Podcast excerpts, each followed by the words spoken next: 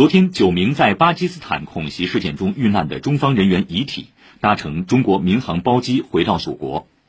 中方将继续要求并坚定支持巴方动用一切必要手段认真负责准确查明真相尽快将凶手绳之以法。全力救治伤员并采取切实有效措施加强对在巴中方人员项目和机构的安全保护坚决防止类似事件再次发生。